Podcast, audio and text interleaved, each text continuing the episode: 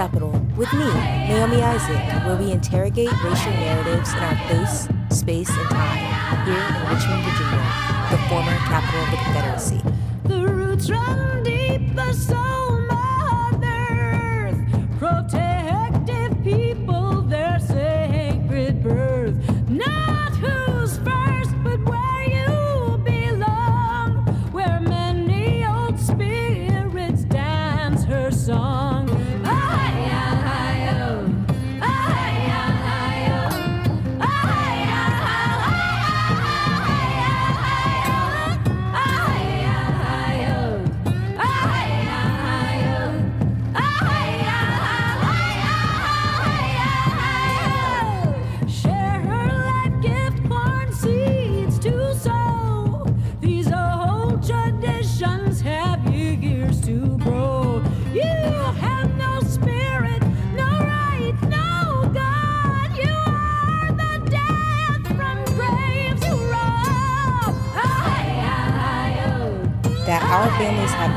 from for over 400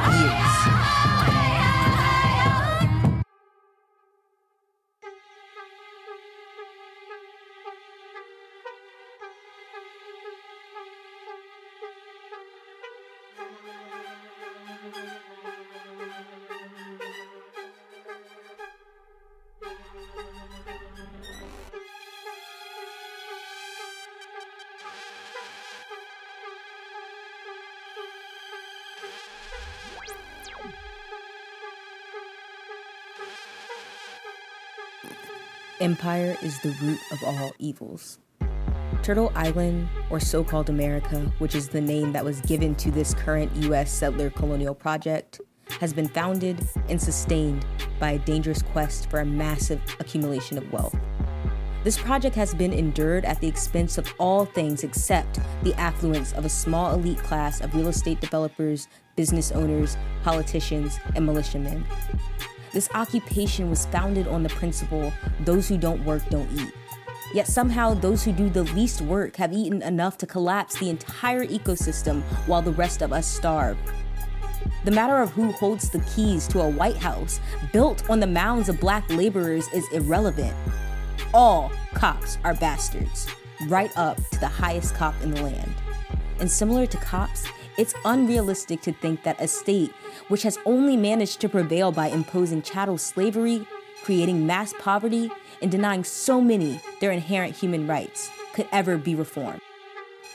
In 1690, the wealthiest 10% of all US colonists owned about 47% of all the wealth. By 1775, those same people owned nearly 70% of the wealth. Today, the Federal Reserve estimates that the wealthiest 10% of Americans hold up to 88% of all available equity in corporations as well as mutual fund shares. White Americans hold nearly 85% of the nation's wealth. That's compared to just 4% for black households. The Biden Harris team has argued that this election was the battle for the soul of the nation, and they were right. What this election season has taught us is that no master is the best master. And electing the father of mass incarceration and a former cop is an extension of the very same plantations our families have been running from for over 400 years. Decolonial academics such as Nikki Sanchez have stated that colonization is contingent upon a historical amnesia. Not only do we fail to reflect on the trauma inflicted by and on our lineage, but we gaslight ourselves. We displace ourselves from this moment in reality, and we work harder to forget our thirst for freedom than to reclaim it. In fact, it was Angela Davis who warned us that democracy requires us to discard the sins of the American kleptocratic government every four Novembers. The Black Anarchata movement and other Black radical traditions have risen in response to political alienation and the violence of imperialism. So it's not surprising that so many youth are identifying with anarcho communism. Today I am joined by Black and Brown, Southern youth abolitionist feminist voices from across so called Virginia as we discuss moving past elections and into revolution. Our guests are Asma Alamari from the Little Rad Library, Nata Romero from Virginia Organizing, Seren Glenn from Power Shift Network, and Aida Campos, a writer from Manahoac Land. Don't forget, you can listen to Why All the Kids Are Communists Part 1 or last week's episode, Burn Down the American Plantation, on your favorite podcasting app. First up, we start with the Race Capital Reframe, where I'm joined by co hosts Chelsea Higgs Wise and Kalia Harris to discuss Richmond's Neighborhood Assistance Program, which allows civilians to act as law enforcement officers. You're listening to WRIR 97.3 LP. This is Race Capital, and I'm your host, Naomi Isaac.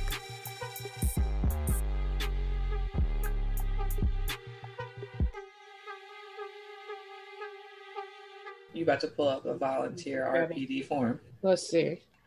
Neighborhood assistance officers. Neighborhood assistance. I'm telling y'all. It We've was evolved from neighborhood watch. Okay, got it. Checking My- vacation homes. Oh, so we defending property, but for free. That's okay. If that's what you want to do. it's a uniformed volunteer Uniform. member of the Uniformed. Richmond Police Department.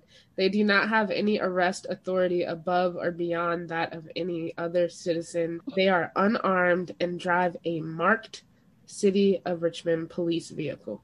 So you don't get to arrest anyone, but you get to wear the brand of intimidation for numbers out here. You get a car and you get a uniform. That's all some of these white folks, black folks, that's all that some of these folks need.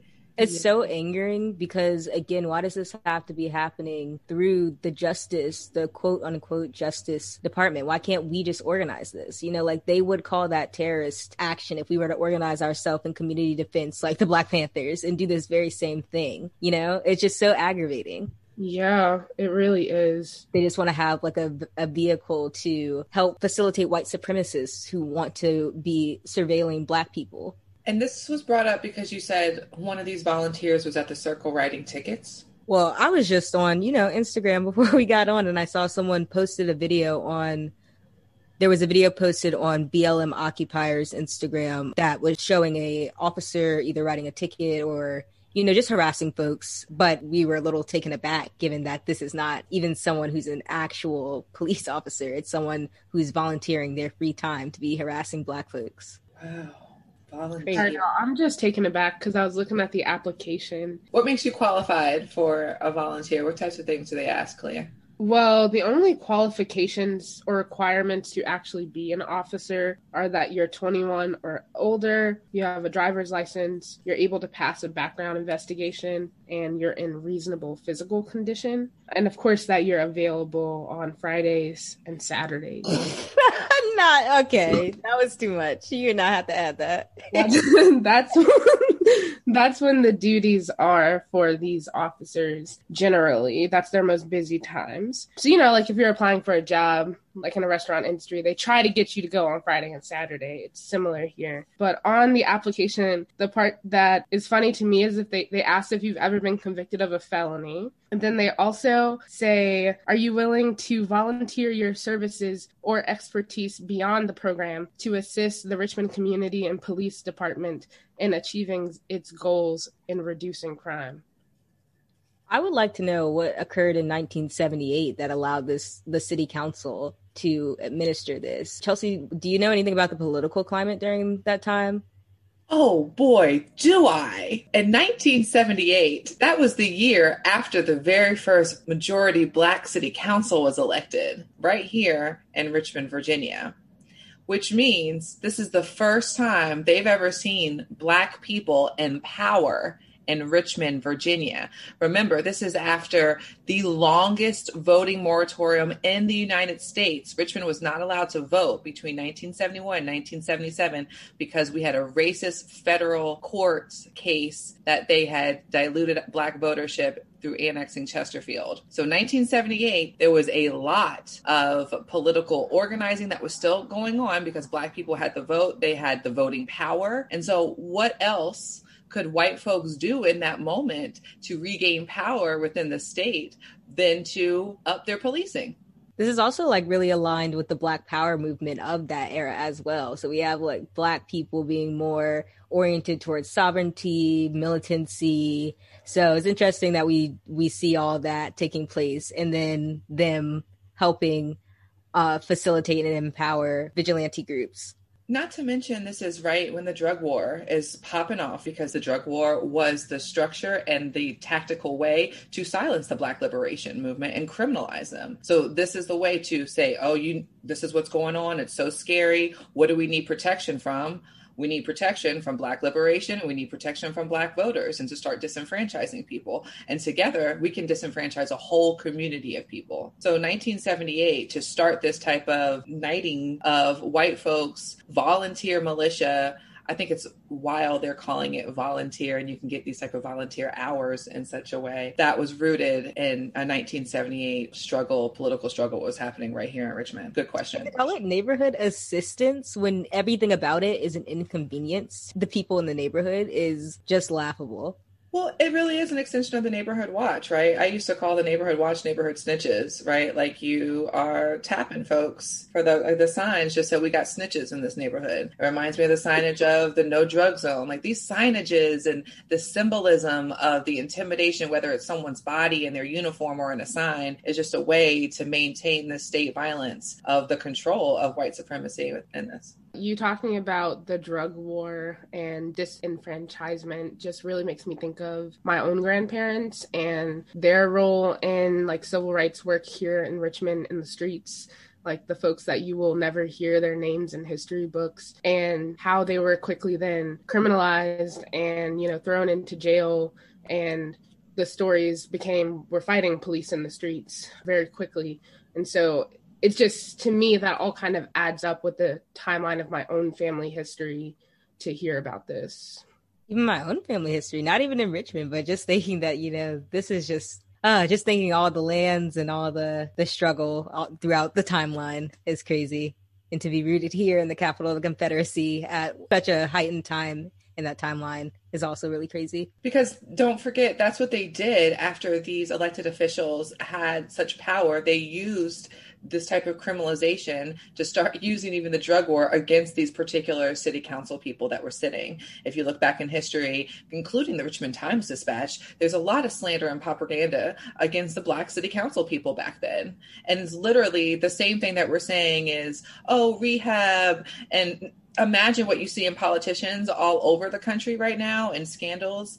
That was amplified and vilified to the hundredth power with black representatives back in the 70s and early 80s so again how we are using just our own individuals to criminalize folks. I mean it was structural individual per the state per police. What a strategic plan they had y'all. A repeat. And it, I think what is also a repeat is that as we talk about this, like when we think about Richmond history, is that we don't ever talk about the work that happened in the streets.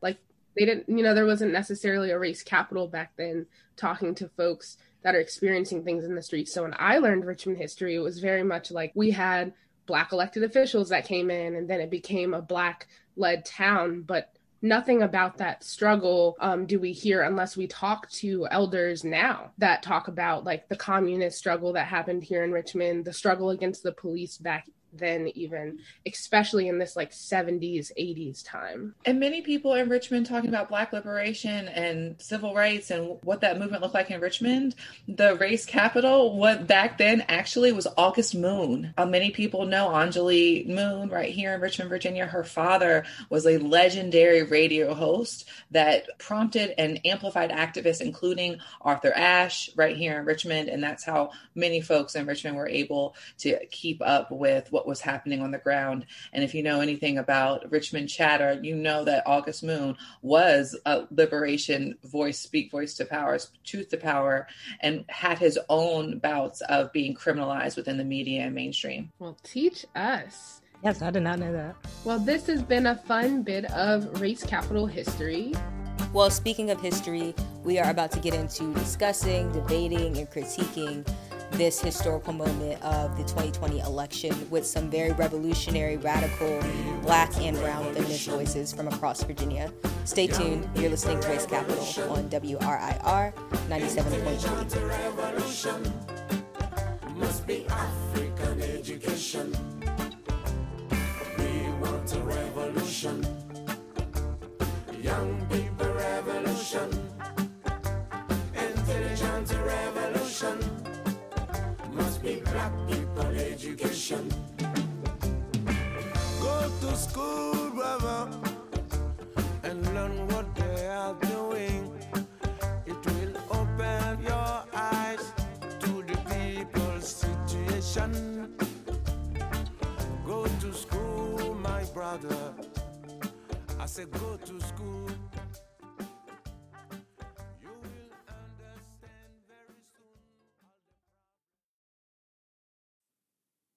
Oh, well, I'll start off. Um, my name is Kaylin Powell. My pronouns are she, her. I'm here representing Imagine Abolition RVA. Um, we're just a small senior seminar sociology group from VCU who has been interested in police abolition and defunding Richmond Police Department. So we're just collecting information and knowledge from local activists, people of color, um, historically marginalized groups, and just the community to kind of um, start something from nothing. So that's all. I'm Asma. I use they them pronouns. I occupy uh, Powhatan land. My people are uh, Counterpower RVA, and we're a multi-tendency group um, along the entire U.S. And I also do Little Rad Library stuff in Richmond. My name is Saren Glenn. My pronouns are they, them, theirs. I'm originally from East Texas, but I currently occupy so called RVA. Um, I am just coming as a anarchist political educator and a national organizer. Um, and I currently work nationally for the Power Shift Network, which is an environmentally based youth network that focuses on changing movement culture to include those who are predominantly left out of the environmental spaces. Go, hey, go. Um, Aida Campos. My pronouns are she, her. Uh, today, I'm just here uh, again as an individual. Um, I'm located um, on occupied Manahoac land, uh, also known as Woodbridge, Virginia. Um, um, really, um, I consider myself a writer. I do a lot of my own personal, political, and trauma healing through writing, and I'm currently trying to develop a career in which I uh, use that medium to help others in my community too. Hey y'all, Nata Romero, um, she, her pronouns. Over here in occupied Monacan land and I've been organizing for a while in Charlottesville and I'm a member of Virginia Student um, Power Network and um, also uh, working for Virginia Organizing right now. So let's just get into it. We know that the election has been a thing that's on everybody's mind, whether you love the candidates, hate the candidates, or whatever. It's hard to escape the massive amount of people talking about this US election. And with that, I just wanted to sit down and get some youth perspectives, particularly some abolitionist perspective. While a lot of youth were happy to see Trump go, we also know that the election of Joe Biden, as well as Kamala Harris, represents a very dark time for progressive thought, as well as a radical reimagination of what public safety could be across this land. The Biden campaign themselves have labeled this as the battle of the the soul of the nation, quote unquote. So, what, what are you all's personal reflections on the symbolism of the Biden election presidency and the impact that it will have on your communities? I personally see that like Biden's ticket itself is a representation of the system itself. If you look at like his entire legacy, all of his policies that he has pushed has just like it's everything that we're currently fighting against, including uh, like the prison system. The 1994 crime bill, he, which he co-wrote, is why U.S. prison population spike? I would love to piggyback off of that, Asma. I think it's important that we frame looking at Joe Biden and Kamala Harris and their ticket win as a way to understand that the DNC was there to just preserve its own entity right? We know that the DNC was not actually listening to the majority of voters or folks who they were hoping to turn out, but more so making a strategic plan to try and engage the centrist voters that previously turned out for Trump. And we know that majority of the voters who turned out for Trump were white people. And I think that in order for us to really hold the truth behind this type of presidency or this type of ticket, we have to acknowledge that because there's a new type of stability being ushered in, a lot of fast revolutionary aspects just miss their catalyst point. You know, us having all this uprising and this instability could have snowballed into a major pivot point. And now I think because a lot of the American population is back to business as usual, radicals and folks who are doing the real work now have to work 10 times harder. And for me as a political strategist and a political educator, that's the hard part to hold is that like I'm trying to help guide strategy. I'm trying to help folks think and reimagine of how we can continue to push these boundaries and barriers. And so much of what we could have done is now no longer on the table because of the way that people frame radical work and the context of which you can and can't do it.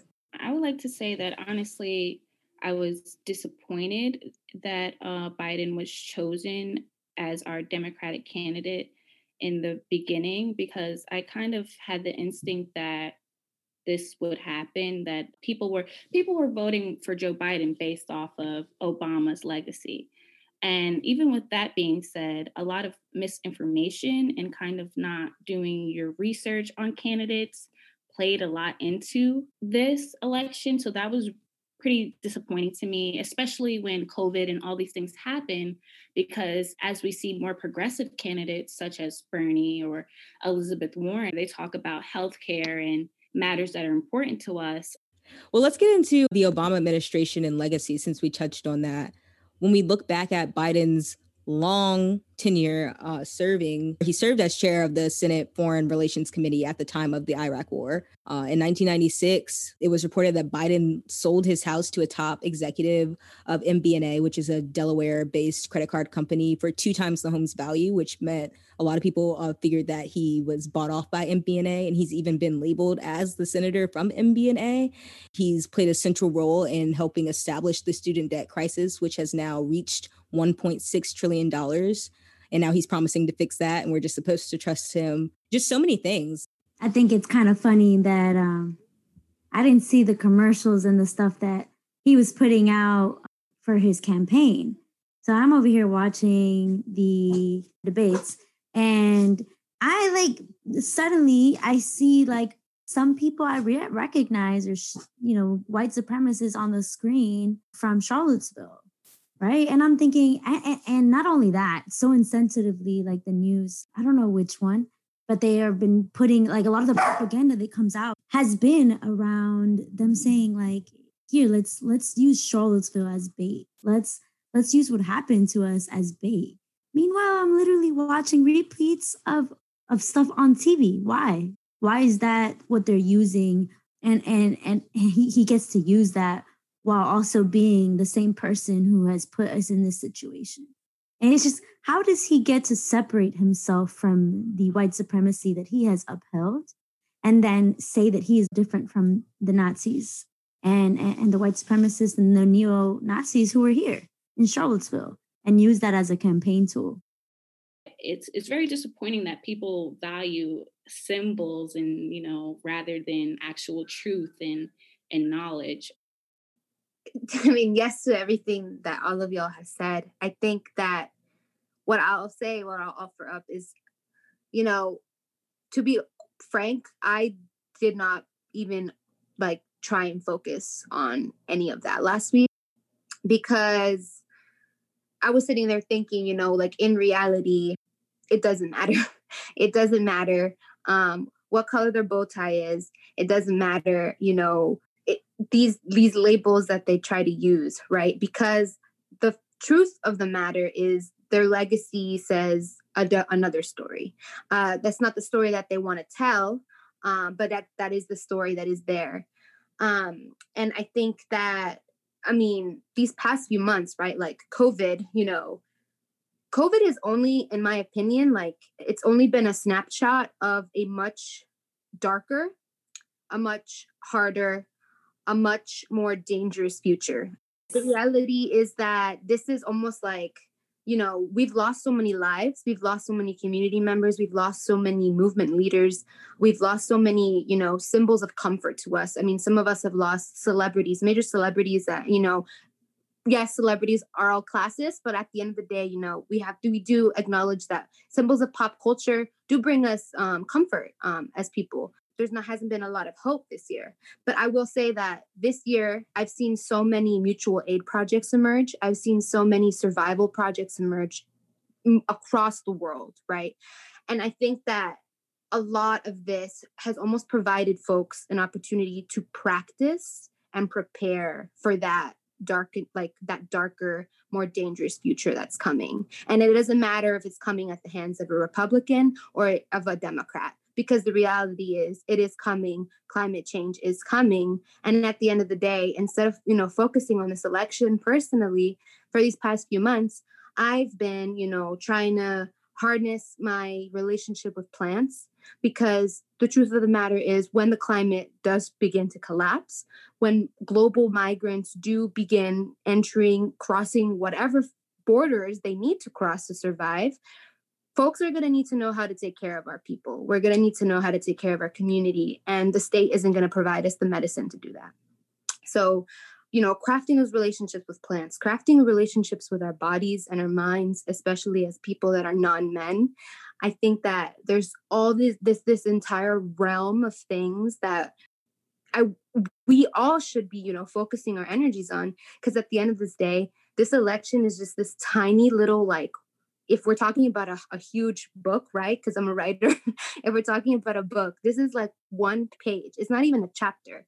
Um, the chapter has been this entire like past two decades right and we've seen the atrocities the state has committed just in these two decades. So we need to plan ahead for what's coming and so i think that you know in regards to the original questions like i really i don't care that joe biden's president i wouldn't have cared if donald trump was president what i care about is what skills am i you know preparing um, how am i identifying myself as an assist in the movement um, so that I'm prepared for when I'm called in for that help, you know?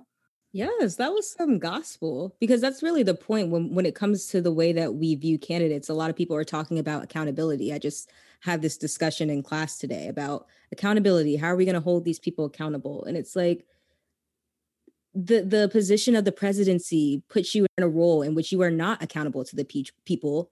You will never be accountable to the people and you will always be accountable to the corporations you're always going to be accountable to industry and genocide and so there's no way to hold these people accountable because they aren't, aren't entitled to serve us I I personally am looking towards making sure that more and more folks aren't looking towards the electorate or the legislative system um, because we from a climate from a racial from a like survival narrative we don't have the time for inch by inch pro- like we don't have the time for legislation.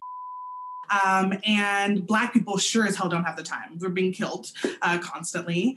Um, and so I want to encourage people to call out the electoral process and acknowledge that it's systemically based on the occupation of indigenous land. And if we talk about liberation the way that we want to talk about it and we want a world the way that we want to talk about it that's not going to happen with the existence of the us and that's really hard for people to hold. But as a political educator a strategist and a political scientist it's really important to know that all empires have a fall. And there is an opportunity to influence the next stages of that fall but we have to be able to think ahead. Given that Joe Biden has been accused of raping someone, given Joe Biden's history on women's issues and women's rights issues, what do you all like? How do you reflect on that? To make Biden palatable to be elected, they had to wreck the Me Too movement through Stacey Abrams. If that didn't happen, he would have never gotten elected. So there's no way in hell would he like he is he a feminist or a queer president I try not to go into in like an academic spiel at that moment. Um, whenever these people tell me these things, and that's just who I am as a person. Um, but realistically, I think if you think that you haven't looked into these people's histories and or you don't understand feminism and queer identity as well as you think and i would encourage you to ask a queer person how they feel about it I also think that nowhere in here are we talking about disability justice. Um, we're talking about how disabled folks got zero voices or, or zero conversations or like just zero seats at the table, despite the fact that, if I remember correctly, 62% of our disabled Americans are of color. And of that 62%, 40 are women or AFAB folks. So I just think that people need to reevaluate the way that they think about a queer presidency or a feminist presidency or progressive presidency, and they need to re-educate themselves. And that's why I'm a proponent for political education in masses, right? It's not enough just to go and like do a webinar. Like you got to be out on the streets. You got to be offering that. You got to be talking to your neighbors. You got to be, you know, talking when we had Uber to your Uber drivers, to your Lyft drivers, um, because the real root of this, and any historical analyst or political science scientists will tell you is the foundations for where we are now were laid a long time ago. And it started with defunding our education system. And it started with simultaneously defunding our education system and allowing for an immense amount of media propaganda, which we see are two of the largest players in dis like information within our political system and our legislative system and our educational system. Um, and that's just another sector that we can't rely on the state for, which is why I'm a proponent for anarchist preschool. You know, that's why I'm a proponent for folks starting collective communities and looking at how they want to raise their kids and doing it together. Yeah, and it's honestly disgusting. if you think about it, it is really honestly disgusting that they would present these people in our face knowing their history. These people know their history you know they're they're relying on us to not do our research. They're relying on us to be uneducated always always in tv in media in every institution they're relying on us to not know. So it's it's honestly disgusting. And whenever someone you know gets a little too happy like i understand uh, to an extent you know with trump and everything but whenever someone approaches me on that, I find it really important to to educate them on um, on what's really going on because this whole thing is kind of just pacifying. Uh, it's just giving us a bottle and telling us to be happy with it. It's it's it's nothing more than that. When preparing for our revolution, y'all, because it is coming. And if we don't announce it and manifest it as such, as it is coming within our lifetimes, some man tried to tell me, not literally like two weeks ago, yeah, maybe when it happens in our future um, or in the future of our children. I'm like, no, it's happening in our lifetime. And the reason is that we have men of color, even men of color, walking around supposedly on our side, right? Supposedly um, people who are decolonizing their minds and being anti patriarchy, but they're not, and they're not actually doing the work. And that's why we have men who fail at revolutions. So, how many failed revolutions have we witnessed? And so, when we're preparing for ours, we need the blueprints ready and we need to make sure that we have type A, type B people everywhere, people that are really, all right, you want to focus on that. You're going to build a school. Let's, how are we going to build a school from the ground up? Right? How are we going to do things from the ground up and not let these men, because uh, this white man is not our savior. And I, and like no man is going to be our savior. And until we have women actually being platformed for our revolution, we won't really see progress. Like that is why Latin American revolutions have failed because Che Guevara was right alongside all his other homies who supposedly were super left and we put them on pedestals today. Let us not forget right? Also so many other revolutionaries supposedly. We call them revolutionaries.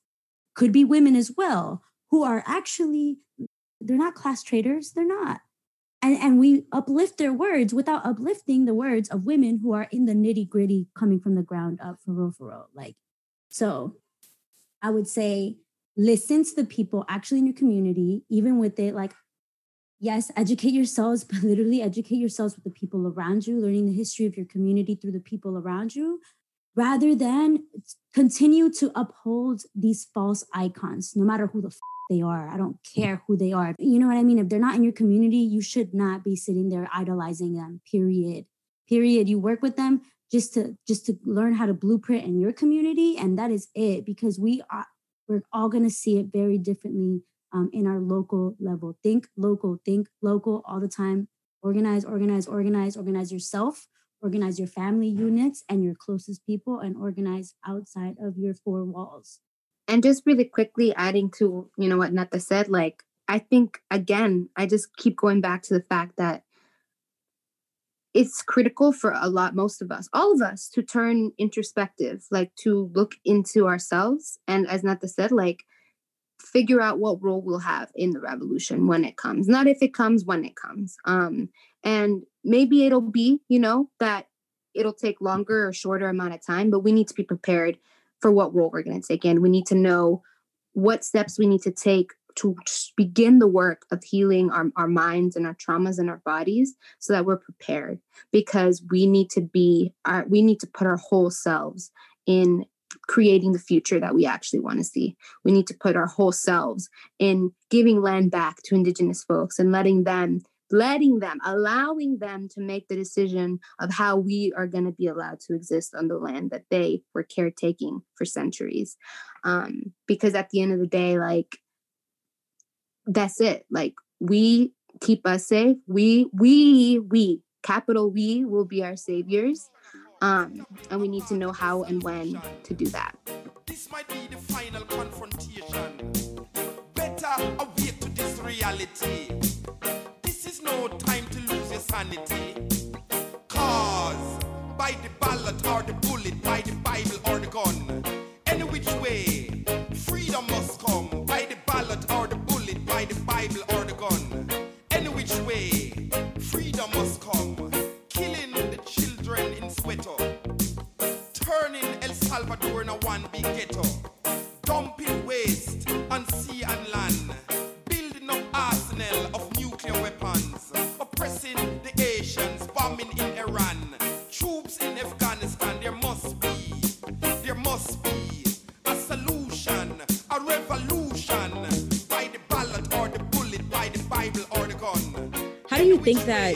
you know, serving as vice president or Kamala's position is actually in opposition to Black Chicanismo and uh, other feminist theory? It's disgusting, disgraceful, and disruptive to quote unquote progressive politics. And arguably, I don't know if you've read her autobiography, but I feel bad for her parents to have to look at her use this sturdiness and this this this sturdiness and this call of attention to command a room full of white men so she can pretend on TV that she is repping forth a type of hope for people who are um, from her background.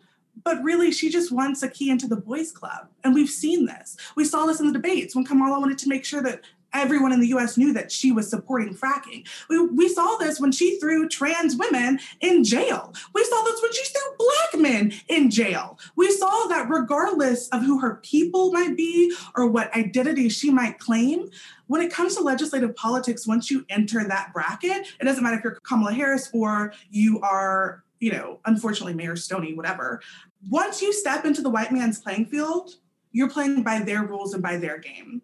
And unfortunately, due to the way that white supremacy has embedded itself in the middle class Black America, you see a lot of folks with internalized anti Blackness really trying to perform and be the best Black person or progressive or whatever you want to name it for their white counterpart to get their approval. And I'm sorry, but liberation is going to come from getting white man's approval.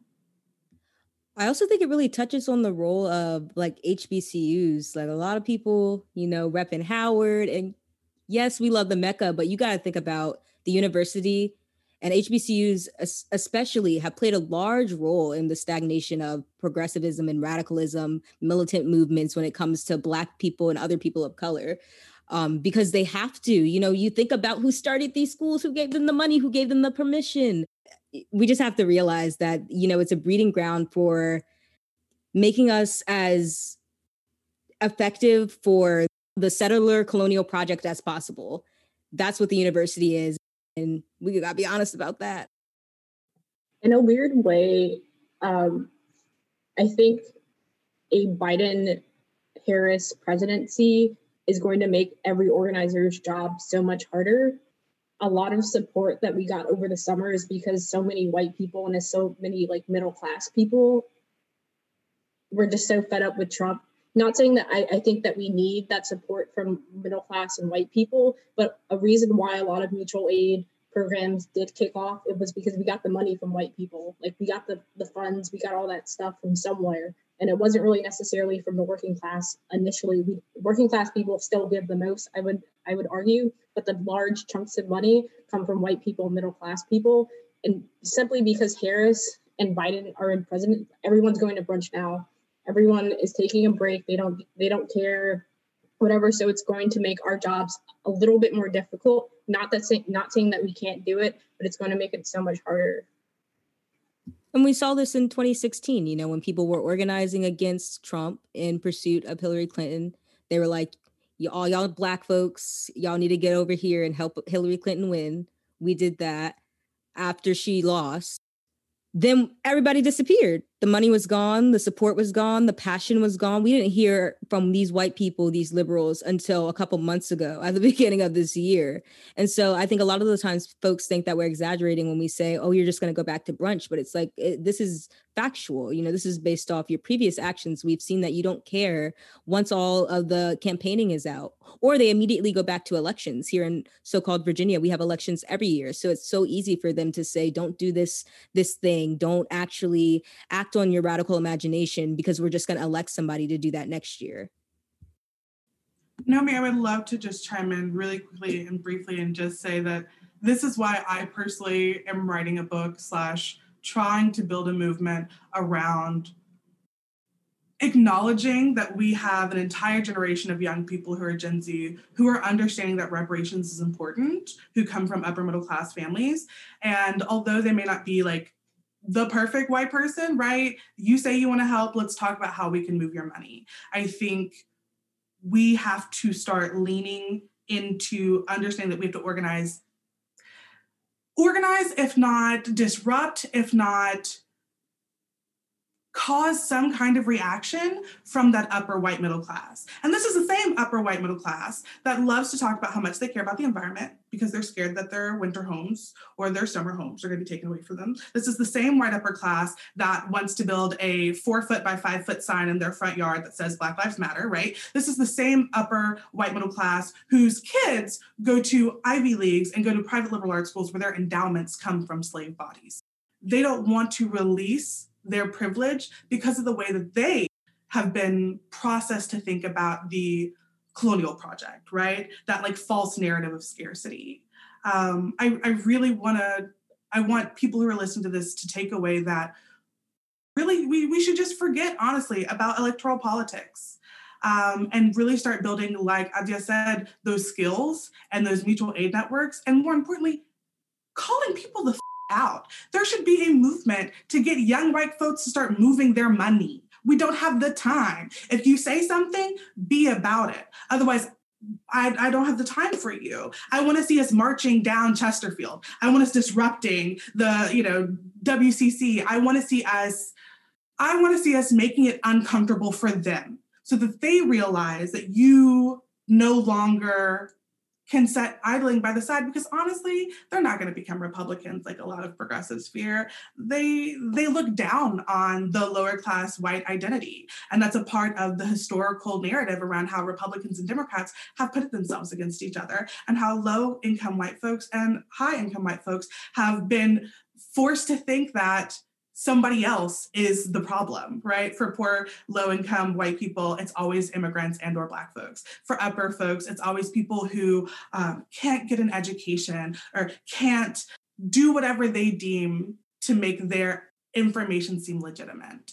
Um, and so i just wanted to i wanted to say that i really hope that we are pushing other organizers and other folks to disrupt those spaces disrupt private schools uh, because i think there are some really really radical youth um, out there who are the kids of these parents.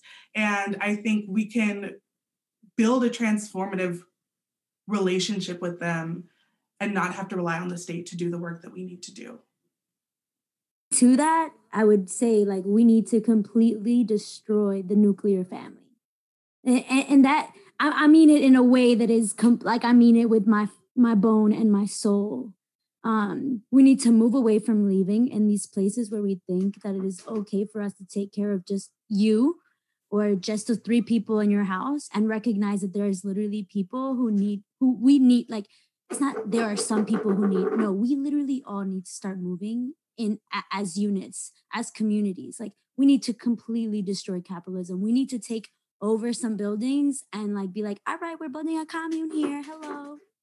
And that means like i literally believe that we need to move away from stores. We need to move away from companies. I love us who are starting our small businesses. However, destroy that label. Destroy that. Like, why are we starting our new t-shirt businesses and everyone's going to the warehouse from Gildan? Destroy Gildan. Destroy it. Destroy it all. Like from the literally the beginning to the end of the process, we need to reclaim it all. Destroying big agriculture and all of it. Like I think that we are obsessed with this thing of like accumulation of wealth, accumulation of resources. And I'm like, why aren't you accumulating in a community? This is how they keep us poor. This is how they keep us the way we are, right? How come it is that in the hood we we already knew how to share money, we, we already knew how to share food, um, but it was criminalized, and it is right. It it constantly is. So constantly fighting that narrative, constantly disrupting that, queering every single space that you can imagine. I love making people uncomfortable. I love it. I love it. And you can do it without having to go on an academic rant or without anything. You could do it at the grocery store. You could do it right outside.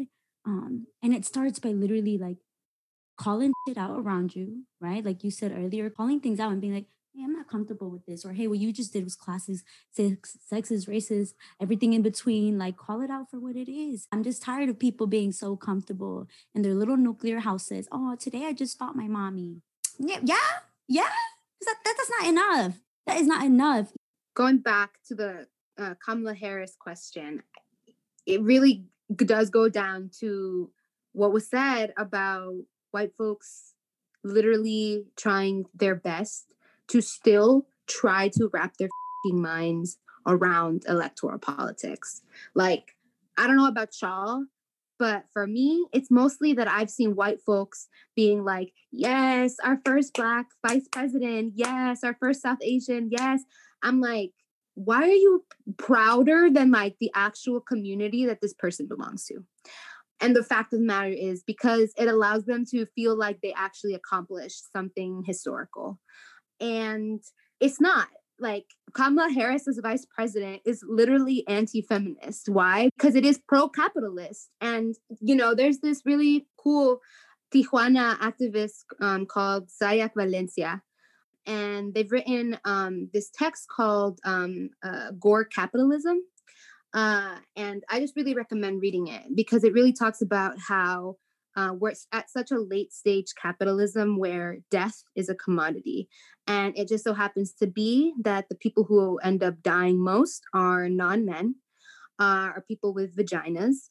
And at the end of the day, Kamala Harris is for policies, for environmental practices that will be killing people, specifically non men, specifically people with vaginas. So, literally, like when we think about how capitalism, like Nata was saying, is literally drowning us, how, why should we be applauding someone who is literally trying to convince us so badly that they are so pro fracking that, like, we should support her wholeheartedly?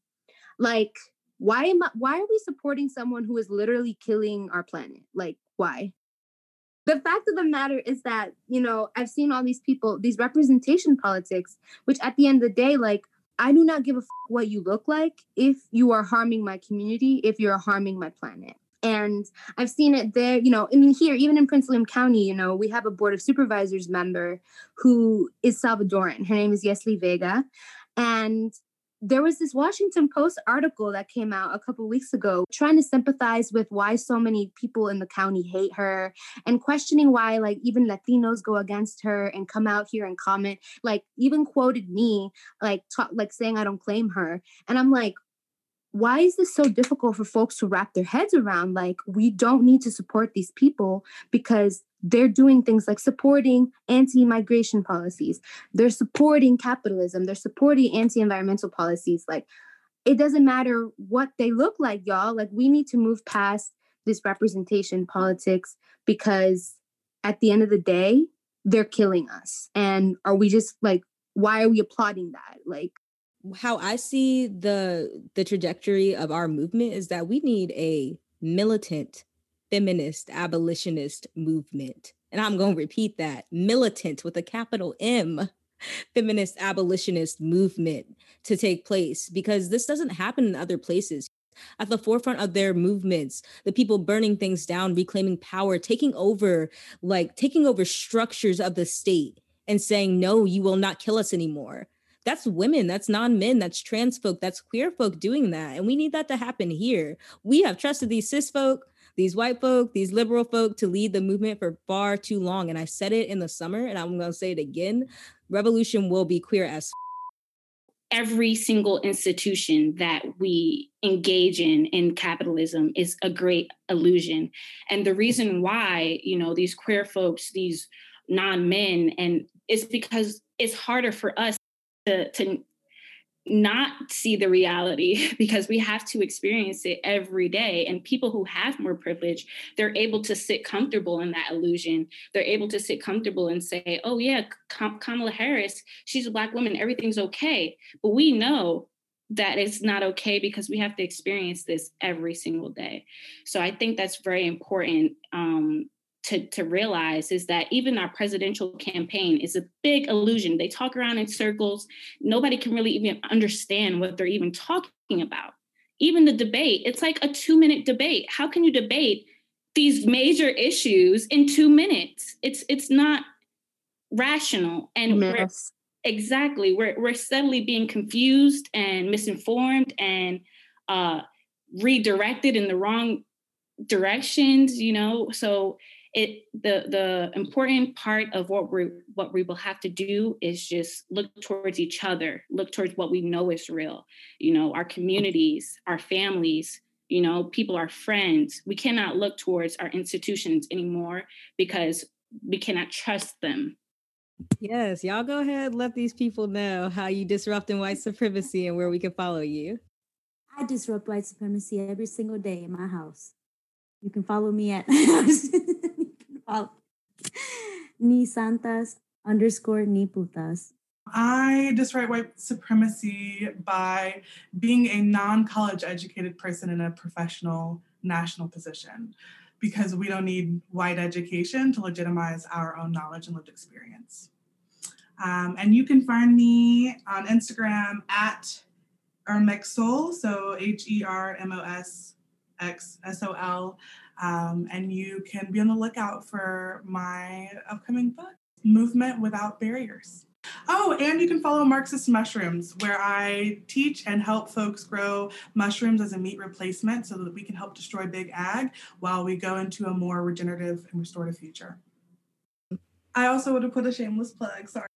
Um, I independently am going to be doing an event uh, called Reimagining Anarchy um, where I encourage us to look at destigmatizing and reimagining um, like collective emergent anarchist strategy um, without the state. And that's going to be in the uh, beginning weeks of January. You'll be able to find all the like registration links and stuff online on my Instagram. I'm trying to disrupt white supremacy through my own personal belongings, including my home, um, as using it as a movement space. And you can follow me at Halal Soul Food on Instagram. And you can also follow the Little Rad Library on Instagram at, at Little Rad Library. I'm disrupting white supremacy by using uh, my privilege as a VCU student, uh, while using our privilege, me and my group, as VCU students to um, acknowledge the police brutality, the white supremacy that's going on on campus, and all the things that are wrong with VCU in general and police in our local communities. Um, you can follow us at Imagine Abolition RVA, and we're just trying to get in touch with everyone. So the more people, the merrier. We're hosting a public Zoom event on December 2nd. It's a Wednesday at 7 p.m. And we're also inviting everyone that we had interviewed, all the local activists that we'd interviewed, to kind of get together and have this conversation with each other and, you know, kind of network and kind of make a ripple effect, you know? I was it resist or dismantle white supremacy? Whatever, either one I'm trying to do. So I do that by trying to teach myself how to survive by sharing art with others and by inspiring and engaging art to exist and occur inside of others as well.